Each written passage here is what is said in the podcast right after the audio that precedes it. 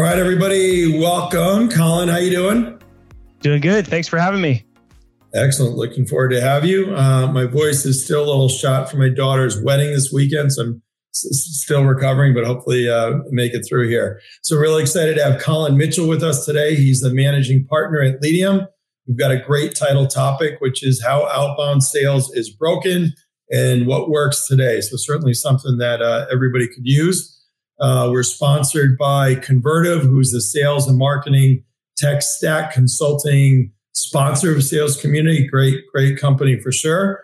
And uh, for those that are members of Sales Community, thanks. For those that are not, uh, Tucker will uh, put up a link. You can do uh, salescommunity.com slash winter free. So get a lot, lot of great access to uh, content, chats, uh, podcasts, and things like this.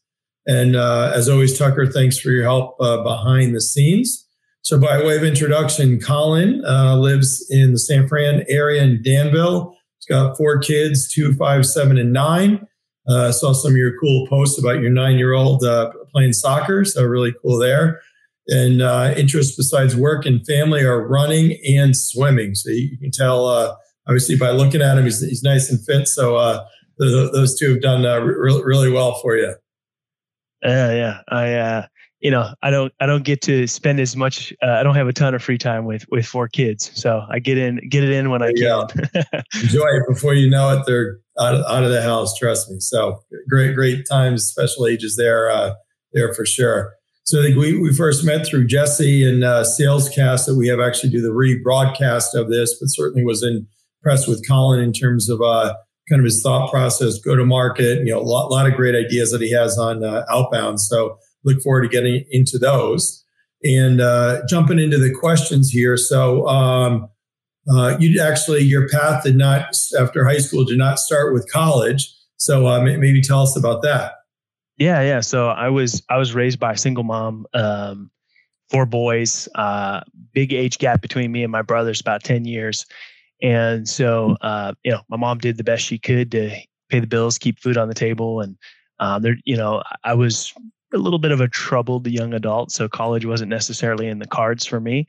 Uh, my first job was, you know, lugging around furniture, sort of living check to check, and then um, when I got my first sales job, I knew that that was uh, sort of my way out to, you know, living a better life. There you go. And what was your first sales job? It was your typical boiler room, uh, you know, sales environment. Um, you know, pounding the phones. Um, it, we were selling products, IT products, mainly into school districts, um, and it was just a lot of phone calls every day. And you know, I didn't have any fancy skills or experience or anything like that. It was just brute force, you know, hard work. Uh, first one into the office every day. Uh, last one to leave every day, coming in on the weekends to get my you know list ready and send out proposals. Awesome. So, do you think you're, I'd say, part of the younger generation, certainly compared to to uh, my, my cohort? Do you think some of that's been lost these days? Oh, definitely, definitely. Um, and I think with and, and I think even with more and more people working remote or from home, um, you lose a lot of that, you know, learning through osmosis of just being around in the in the sales, you know, bullpen. Um, you know, there's tools and technology, obviously, but it's not the same. Um, you know, we even at Leadium, you know, had remote SDRs, you know, previously and found that having an office, you know, people can be can ramp a lot faster, um, can learn things a lot quicker, um, and ultimately just drive, you know, uh, better productivity and results. Yeah. So besides being in face to face, though, just the the the work ethic, right? I mean, I, I, work with some teams, and you see, you know, some some people are on it, but other ones they just like check out for the weekend, which I I, I don't get. Oh yeah, yeah. I mean, I think, I think it's, it, you know, I think it's an individual. Is it a, a generational thing? I don't know. May, maybe, um, but I think that you know there's a lot there is a, a, transition where I'll just say it. Maybe people are a little bit softer these days. yeah, but you also too right company cultures too, right? I've got you know friends you can't kind of lean in and coach and give feedback like they used to because oh you know sorry we're going to ruffle their feathers or we're going to upset them. I mean it's really it's almost a goofy world these days. Yeah, and there's some people that perform better with that sort of you know call it tough love sort of coaching mentoring. Yeah, crazy. Anyway. Um, so tell us more about Leadium. Yeah, so we're a uh, outsourced, you know, SDR company. Um, been doing it for almost ten years. I mean, lots of not many agencies that have lasted that long. Um, even even less that have a, a, good solid reputation.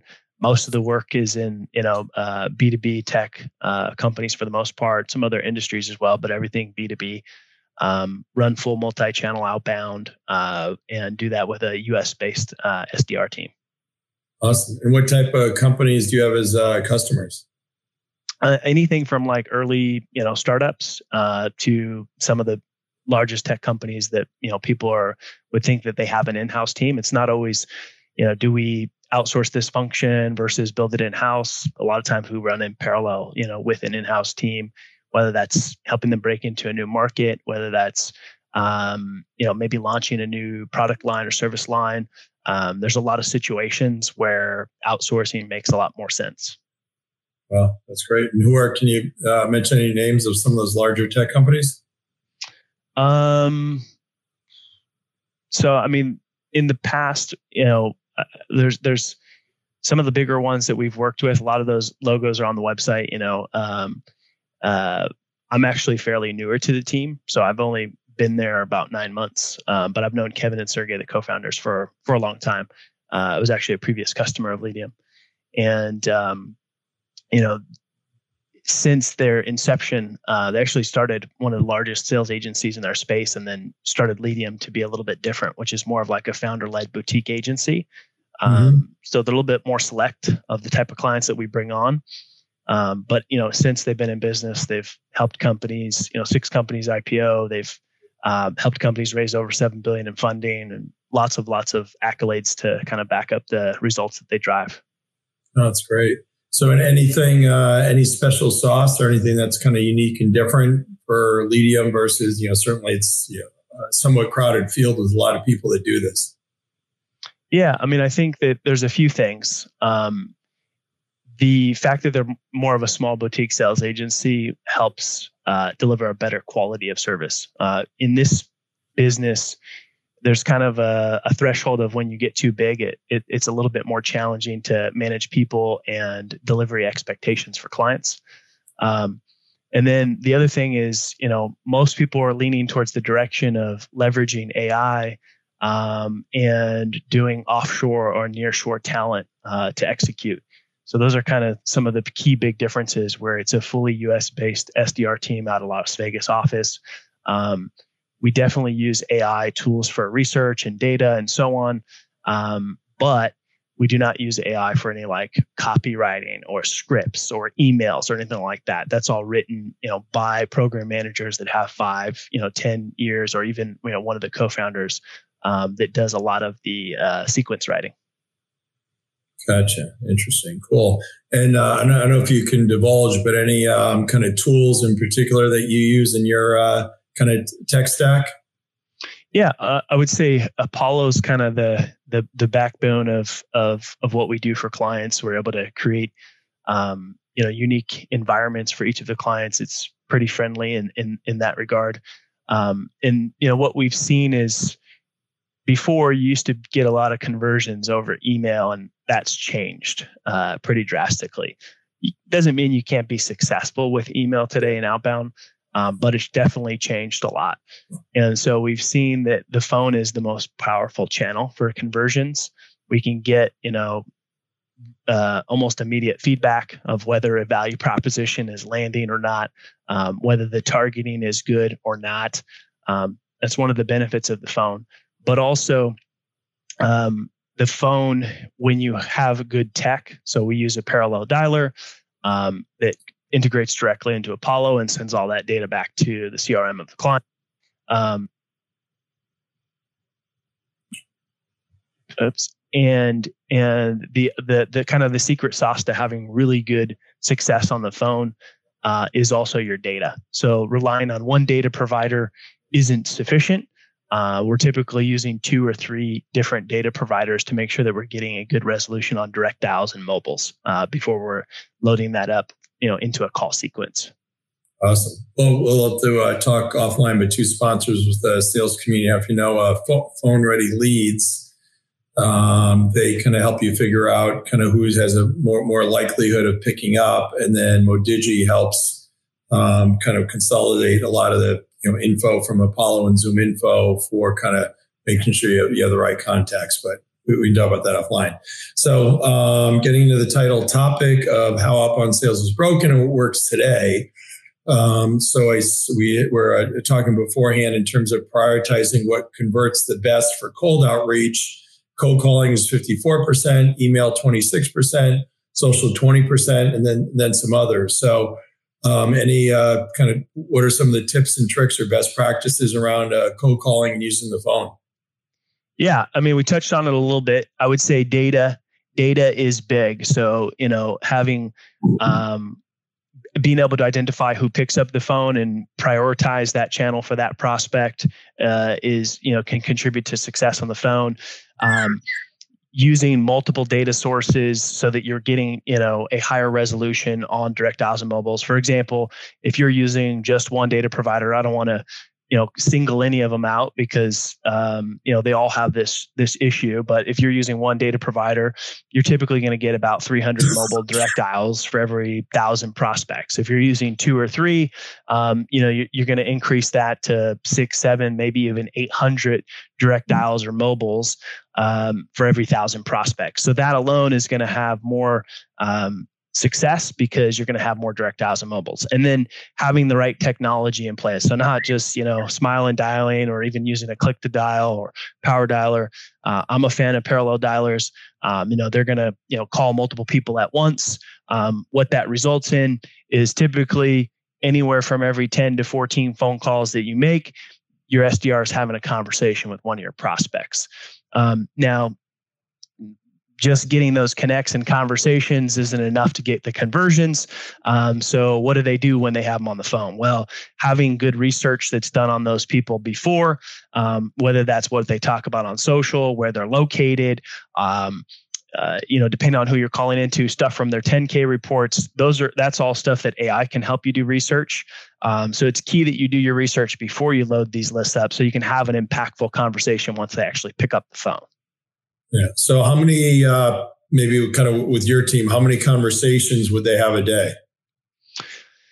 Um, so, so our, our uh, business is a little bit unique, right? Because an SDR isn't necessarily calling for one uh, particular you know client they might be calling for two or three in a day right? Um, and so they're doing different you know those icps could vary. Some could be more enterprise where right. they're not having a lot of conversations uh, but when they do have conversations you know those are pretty high value conversations and typically longer. Um, but let's just say on average if you're calling into like smb mid market uh, you know if you're making say 200 dials then you know every 10 to 14 phone calls you're going to be having a conversation with a prospect. Okay so then 20 so that means 15 to 20 conversations a day. Yeah per that would be but that's not per day so let's say that's you know uh, a third of a day right? So that could be a third to a half of the day depending on who you're calling. Um, and then from there you would expect to convert you know a certain percentage of those. And then you know in our business they would then move on to another account. Um, but let's just say you're a, operating with an in-house team and trying to uh, run a similar motion here you know if you're you if you have good data and you're using good technology like parallel dialer um, you know your reps could easily make four to six hundred dials with that um, right. how, how many conversations a day on average, give or take, on average? Yeah, I would say every every 10 percent. So they could have forty conversations if they put you know forty dial four hundred dials in for the day. Gotcha. And then if they do the re for the research angle, because you're kind of you're there and you're just kind of call, call, call. So how can you possibly re you know out of all those? How can you possibly kind of do any research or getting any, any information? Because say in your case, if you're talking the 200, 300, 400, you're not going to research that. But say if I'm if I'm cold calling, all of a sudden I get you on the phone, do you have things that then automatically pop up that kind of show any of that research information? Correct. So you would do all the research in advance before you put it in. It's the same research that you would use for writing personalized emails, that you would use to personalize the script. Um, another nice hack too is is most of these platforms have a quick link, you know, to either the CRM. They'll have a quick link to uh, you know, the sales engagement platform. And then my personal favorite, they'll have a quick link to their LinkedIn profile as well. So I'm a big fan of, you know, you get that person on the phone, you pull up their LinkedIn profile, you're kind of, you know, see see who it is you're talking to in most cases. Um, and then you also have any notes that you have, you know, from the research that was done previously as well. Okay. So so my my favorites, which I, I answer the phone just just for sport. And yeah. uh, we'll get uh, uh, like a, a, Zoom info is probably one that calls calls probably the most, and then they have like no idea who I am or what I'm doing, and they'll go through, okay, how you doing? but you know what's yeah, what's your company? They'll talk about you one of the other companies, and um, I'll just say, okay, I, am not really a prospect, but yeah, I recommend yeah, go check out Sales Community. Probably help you in your sales skills next time before yeah. you get on the phone with somebody here's some stuff you might want to do, right? And I always come so close from kind of do, doing a post on LinkedIn, but I don't want to tell you know whoever it is, the poor person, don't want to don't don't want to just destroy them. So, um, so before we move on, any other thoughts around uh, cold calling? No, I think that's uh, that covers you know a lot of the basics. Um, you know, may, maybe some of the people tuning in might have some questions at some point. Well, yeah. So, uh, great point. Thanks. So, anybody uh, that is watching or uh, listening with us, feel free to chime in with any comments or any questions as well. Uh, or if you uh, know Collin, feel free to uh, roast him a little. Um, anyway, so now next. I'm always up for a good roasting. There you go. All right. It's, it's out there.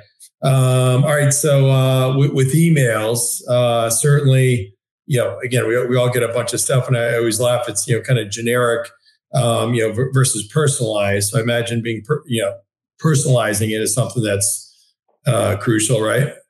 Absolutely. I think. I mean, it's the only way to w- really win with with email today. Um, and you know, personalized doesn't mean, you know, hey, you know, uh, some AI tool found some, you know, icebreaker and injected it into a merge field. Yeah, definitely. And then, so what do you, how, you know, what are ways or kind of things that you recommend in terms of how to personalize? Um, I think social is a good one. So, um, you know, there's a couple. You know, it depends on. There's a few things, right? I mean, number one is segmenting your data well, right? I think that's where a lot of people go wrong. Is they try they want to email too many people. Um, working you know really refining your list and segmenting it down as much as possible is going to help you so that you can easily personalize. Also you know make your messaging a little bit more relevant to that specific person. Could be uh, maybe buyer intent data could be um, uh, you know something that they talk about on social could be a podcast that they recently went on it could be something you found in their 10k reports um, you know any maybe a blog something like that. So you're looking for to segment down your list to make your messaging relevant um, and then you're looking for something specific to personalize it to that individual and those are all different places. Um, you know one of my personal favorites depends on you know this doesn't work for everybody um, but if you know who you're prospecting into especially if it's an executive a cro you know um, you know VP of marketing. Um, a lot of times, these people are fairly active on social. Uh, a lot of times, these people go on podcasts, maybe even have a podcast. Um, those are great nuggets. Um, you know, if you just go listen to it on 2x, you know, podcast that they went on, you can grab some things there. Now, these aren't things that you can necessarily do at scale, but some of the most effective things that you can do are the things that you can't really do at scale. And those are the things that are going to break through the noise everybody's just got lots of competition in the inbox. Um, not to mention, uh, you know, the challenges of even scaling email up with if you can, you know, not get caught by the spam filters.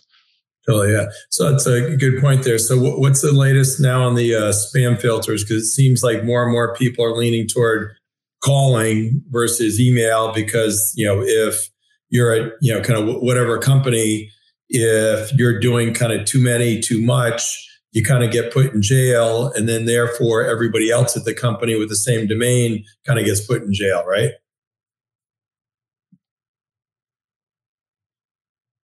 Collin, uh, are you there?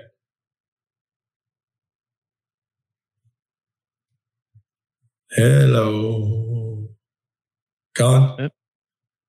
All right, I can hear you. Can you hear us?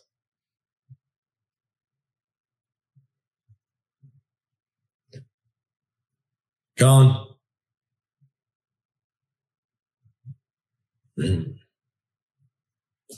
Cannot hear you. Uh, ah, I lost you there for a second. Okay. You're back. I can I can hear you, can't see you, but oh. don't worry. I see your water bottle. I think you got to turn the phone around. One second.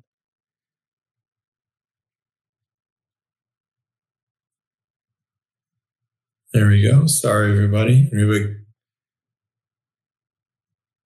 Good question here from Bhupinder. So Bhupinder was uh, recently a gong. I consider him an awesome resource. So anybody needs uh, help uh, on their uh, operations side, especially partnering, uh, Bhupinder's awesome. So Bhupinder's excited because I just was able to give him a commercial. So uh, Collin, just make sure your voice is back. Yeah, can you hear me okay? Yep. Okay. I think there's a little bit of it. Okay. I think there's a little bit of a delay, so I'll have to make sure I pause in between. So uh, I think we're just we're talking about um, kind of the latest with uh, kind of what's going on with the uh, kind of spam filters. Yeah, I mean, I'm not the uh, deliverability guru, um, but I think you know there's a lot of things. Obviously, just the basic technical setup of your DMARC and SPF records, all of that stuff's important. You know, I think uh, it might be kind of obvious, but not using your primary domain for sending out, you know, cold outreach. Uh, you know, those are kind of the the basics. Uh, but then there's a couple other things like, you know, not sending too many emails too fast, right? So uh, if it's a fairly new domain and you should be warming that up, uh, you know, you're going to want to start sending maybe 20 emails a day, slowly scale up to, you know, 40, then 100 plus. So those are some of the uh, you know basics around deliverability. Uh, but then there's also the fact that you don't want to be sending a lot of the emails that all look exactly the same right? So personalized emails are going to help with deliverability as well. Building up enough positive sentiment where people aren't marking you as spam uh, over time. Those are all things that are going to help. Awesome. Very cool. And then if you are um, kind of I'll say I, I, call it being put in jail, but kind of spammed. How long does that take? How long are you in uh, jail for? Oh, I, I don't know. I think you know once you once you burn a domain, I think you're better off just uh, moving to a new one. Yeah, but but if you're a real company, you know, if you're kind of ServiceNow or Dell, you know, how how can yeah. you, you know, I mean, how, how can you? How, how is it possible to pro- properly police?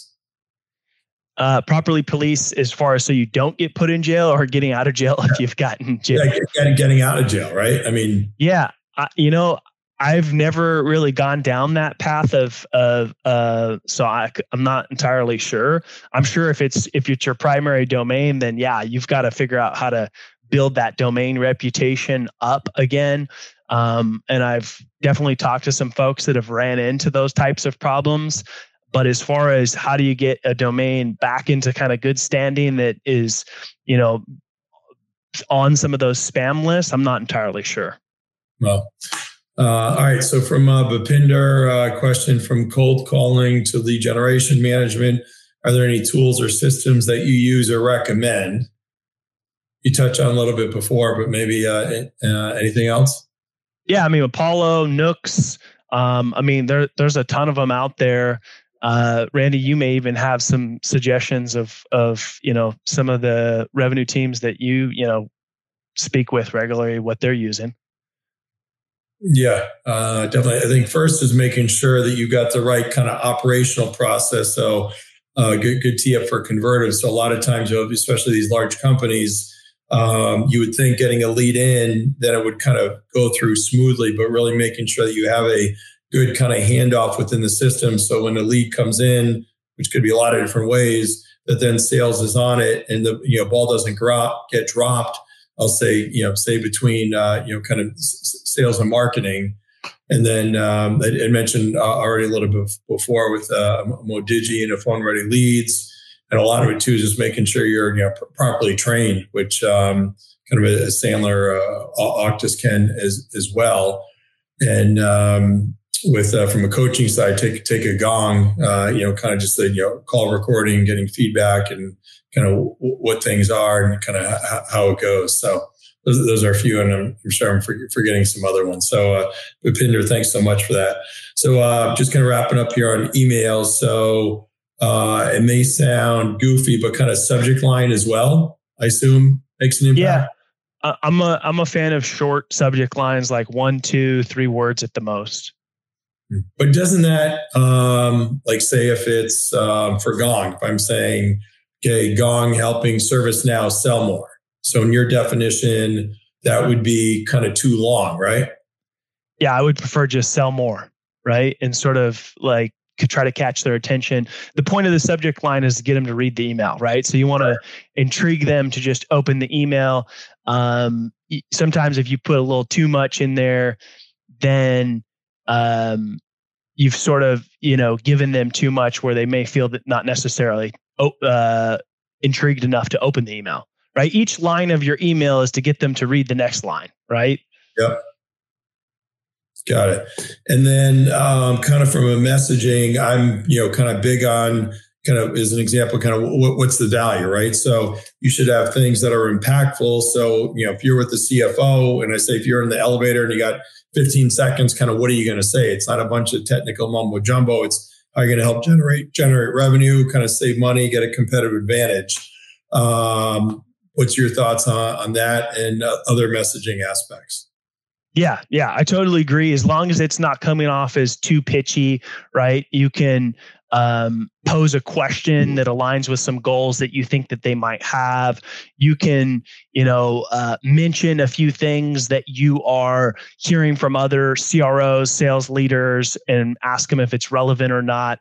Um, and then, you know, to kind of wrap it up, I think where a lot of people go wrong um, is is you want to have more of a soft call to action, right? Where you know, hey Randy, is is this something that's relevant to you, or are you interested in learning more, or does this sound like it's worth a chat? Um, you don't want to ask for the meeting. You don't want to send a calendar link. Any of those kind of things um, where you know that I still see, people surprisingly do today, uh, which is super ineffective and also helps. Uh, you know, if you're dropping links in there, that's also going to hurt with deliverability as well. Gotcha. So if I debate you a little bit, and it's fine, it's fine if we disagree. If somebody, if it's something that they're going to be of interest, have interest in, and say, you know, we, would love to set set up a meeting with you. You know, here, here's my calendar. Feel free to pick time here doesn't that if the person's interested on the other side doesn't that help to avoid kind of some additional back and forth or no? Uh it it, it does but sending a link will definitely uh, hurt deliverability.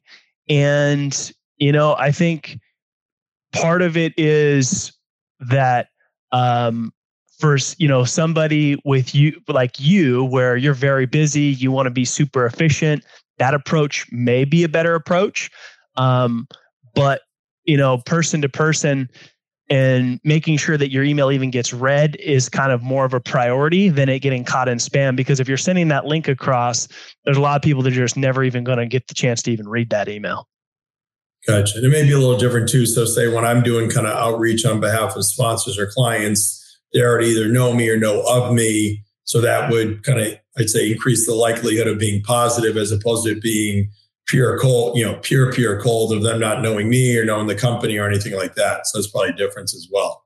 Yeah. And if it's like a one off email and it's a warm intro or referral, something like that, and you're trying to be efficient, um, by all means, no problem with that. But more like cold outbound at scale, you know, in a sequence, you want to avoid some of that stuff. Gotcha. Okay. And um, as I said before, if there's any other questions or comments, anybody watching or listening along, feel free to uh, chime in. Uh, and what about we're on a podcast now? So, uh, what are your thoughts on leveraging uh, podcasts? Yeah, I think podcasts are a great way to be different and stand out, right? Maybe there's a CRO that you're, you know, trying to build a relationship with. Um, quick, easy way to do that is maybe get them booked on a podcast. Maybe you build a network of folks that have sales revenue podcasts um, and you can you know basically say hey i think randy would be great on your podcast right? That's a great way to build a relationship with a cro um, another way you could leverage podcasting is having your own podcast inviting people on that you want to build relationships with. Um, it's a strategy i've used in the past and have driven lots of lots of revenue doing that um, uh, another hack, if you're like, oh, those seem a little bit too difficult, um, is you can go to a site like Listen Notes or Podchaser. Uh, you can search uh, your prospect's name, see if they've appeared on any podcasts. Um, and then that's an easy way to reach out to them and say, Hey, Randy, you know, I heard you on this particular podcast, really love this, you know, thing that you were talking about there. Maybe give some of your perspective on it. Uh, and, you know, from there, that would be how you would approach your outreach and personalization with that specific person. I'm going to write that down. So listen notes. And what's the other one? Podchaser. All right, cool.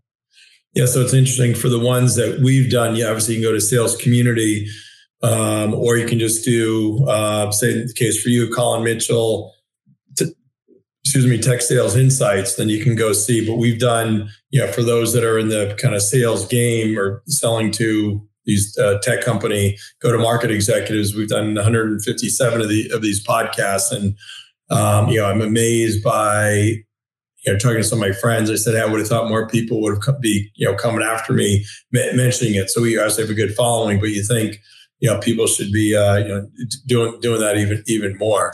Or, uh, or even just looking, listening to the episodes, and then reaching out to your guests and saying, right. "Hey, I heard you, um, you know, with Randy on the Tech Sales Insights podcast. Yeah. Really loved your perspective right. on this." Um, yeah, yeah. Anyway, um, and um, not to be critical, but again, with you know some of the clients I have, I'll be like, okay, well, I had so John Byrne, right, who's the president of Dell on you know a few weeks ago. Like, okay, we're trying to sell to Dell. Probably would be a good idea for you to go do that, and probably would be a good idea for you already know that if you again are kind of doing your homework. But anyway, um, and what about uh, video, personalized video? I get, I get some of those. I think those are kind of cool. Yeah, I like. I mean, video and email is great again, you're sending a link there, so don't recommend it in like your first touch. Um, but let's say you get a response, you get a reply. Uh, replying with a video is is a great way to start to build rapport and trust with that particular prospect. Um, I'm a big fan of using video across social. Uh, so if you send a connection request to somebody, they accept that connection request. The first interaction uh, would be you sending them a video. These videos don't need to be long. They don't need to be a long sales pitch. You're taking that same, you know, formula of adding value, being relevant, personalizing it, and really trying to, you know, condense it into like 30, 45 seconds. Um, that's how uh, video is is most effective. I mean, I'll, I'll get some on, on LinkedIn, and I'm not was getting enough of them.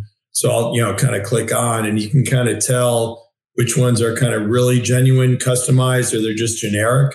But to your point before, personalizing, you think, okay, would it, and again, I could be wacky because I actually look and pay attention to these things and answer and whatnot. But you know, if you can take the time, if somebody's going to take the time to personalize anything based on me for video and ask for a quick call, I'll be like, yeah, I'll do that. So, um, are there tricks?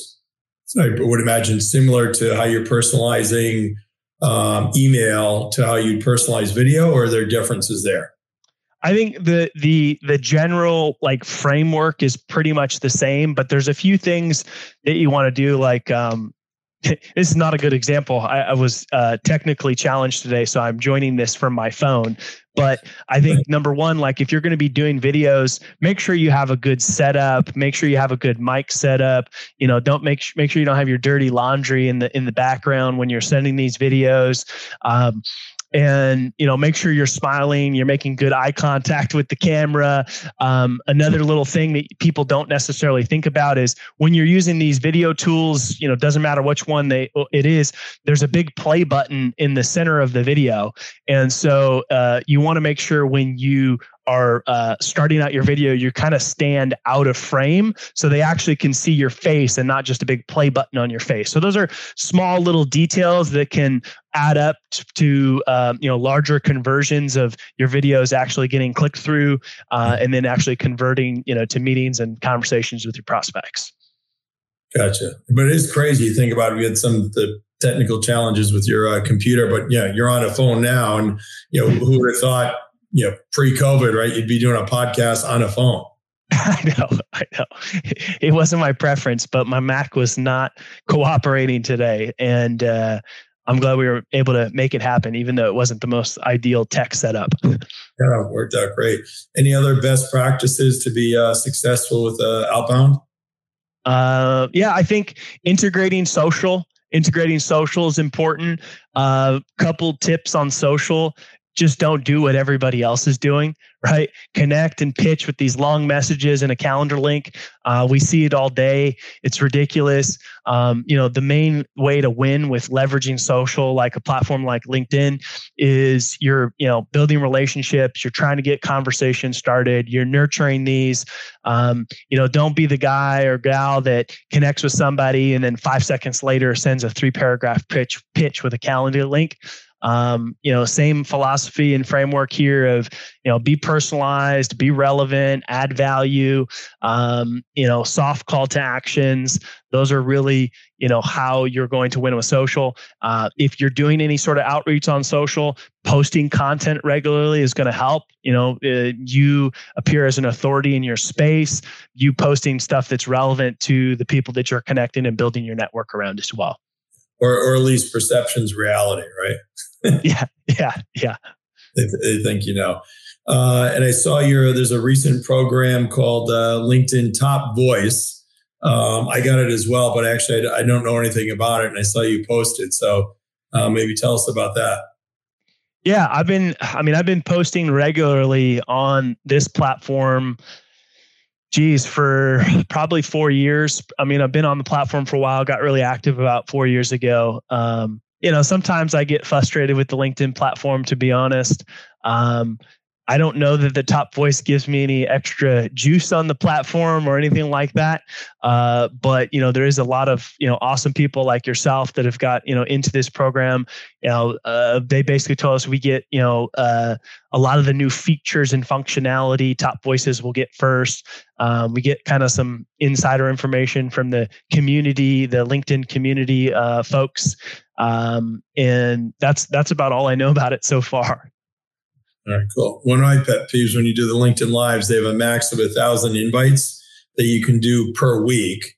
Yeah. And and then it doesn't tell all for who's invited. All it does is it shows you like 40. So you have no idea um, how many you're at in, in doing these invites. But anyway, that's old, old news. Um, what about um, kind of going through your uh, career here? Uh, any one or two mentors in particular that have had an effect on you and uh, advice that you've received?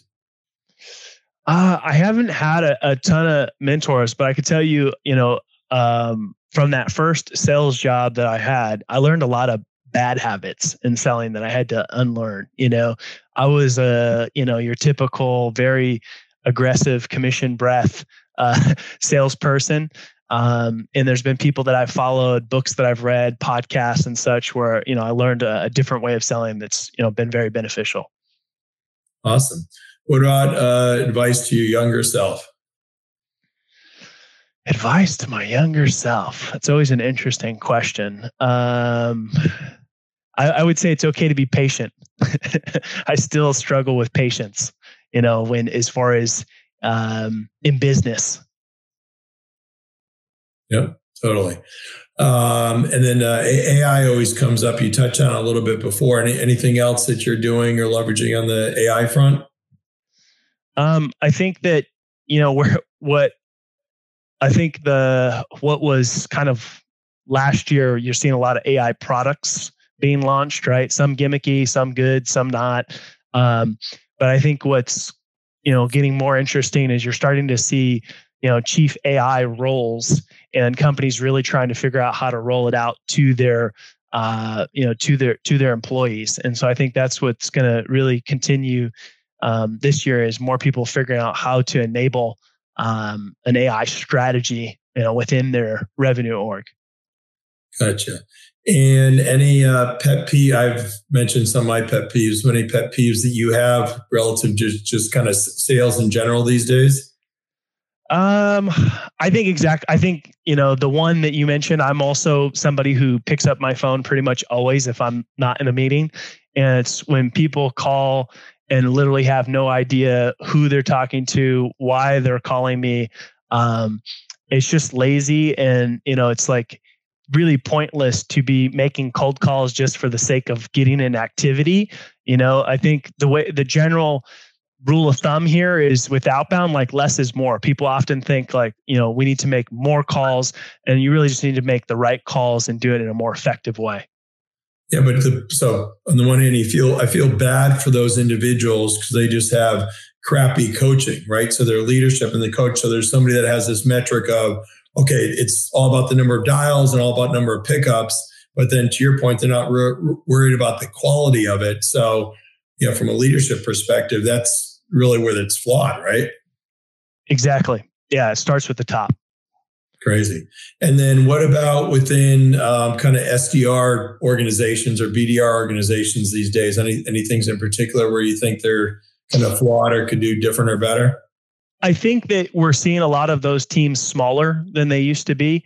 Um, and we're also starting to see kind of the the comeback of the full cycle rep and you know AEs having a certain quota of self sourcing uh, their own deals as well, which which I think is great.